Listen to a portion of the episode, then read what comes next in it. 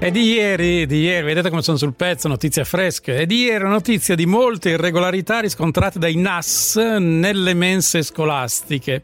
In particolare sono state controllate circa mille aziende di ristorazione collettiva e 257 di queste non erano a norma, sequestrate 13 cucine e accertate 361 violazioni penali e amministrative. Sono stati trovati alimenti mal conservati, poca igiene, muffa e anche insetti ed escrementi di roditori, così leggo in una notizia dell'ANSA. C'era un vecchio detto dialettale che diceva che quel che non ammazza nutre e ingrassa. In questo caso, visto che a quanto pare di morti non ce ne sono stati, probabilmente i bambini che usufruivano di quelle mense cresceranno grandi, grossi, pieni di anticorpi. Se sono riusciti a ingerire senza problemi anche i non particolarmente prelibati e sani escrementi di roditori. Quello che però mi interessa è la logica delle mense aziendali, o meglio di alcune, forse molte mense aziendali. Nel senso che quasi sempre quando si va in mensa, mensa scolastica o appunto aziendale, non c'è mai davvero il piacere di farlo, anche se si ha appetito. Ci si va perché è l'orario per farlo, oppure perché c'è bisogno di riempirsi la pancia, ma senza la soddisfazione che dovrebbe derivare dal sedersi allegramente a tavola pronti a gustare qualcosa di buono. La mensa aziendale scolastica che sia è quasi sempre vista come una pena aggiuntiva alla fatica del lavoro o della scuola.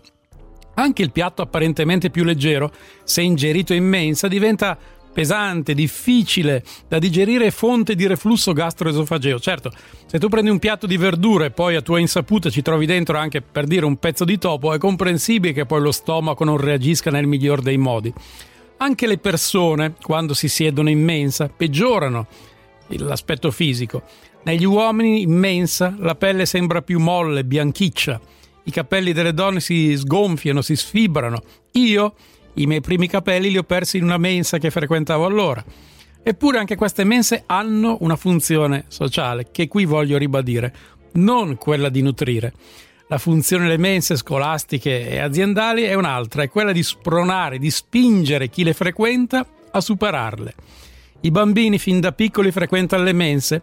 Quelli che frequentano le mense realizzano che solo attraverso lo studio e la ricerca di un lavoro ben pagato potranno permettersi ristoranti più soddisfacenti. Pensano che devo fare se non voglio mai più mangiare qui? Studiare, darmi da fare, finire la scuola il più rapidamente possibile.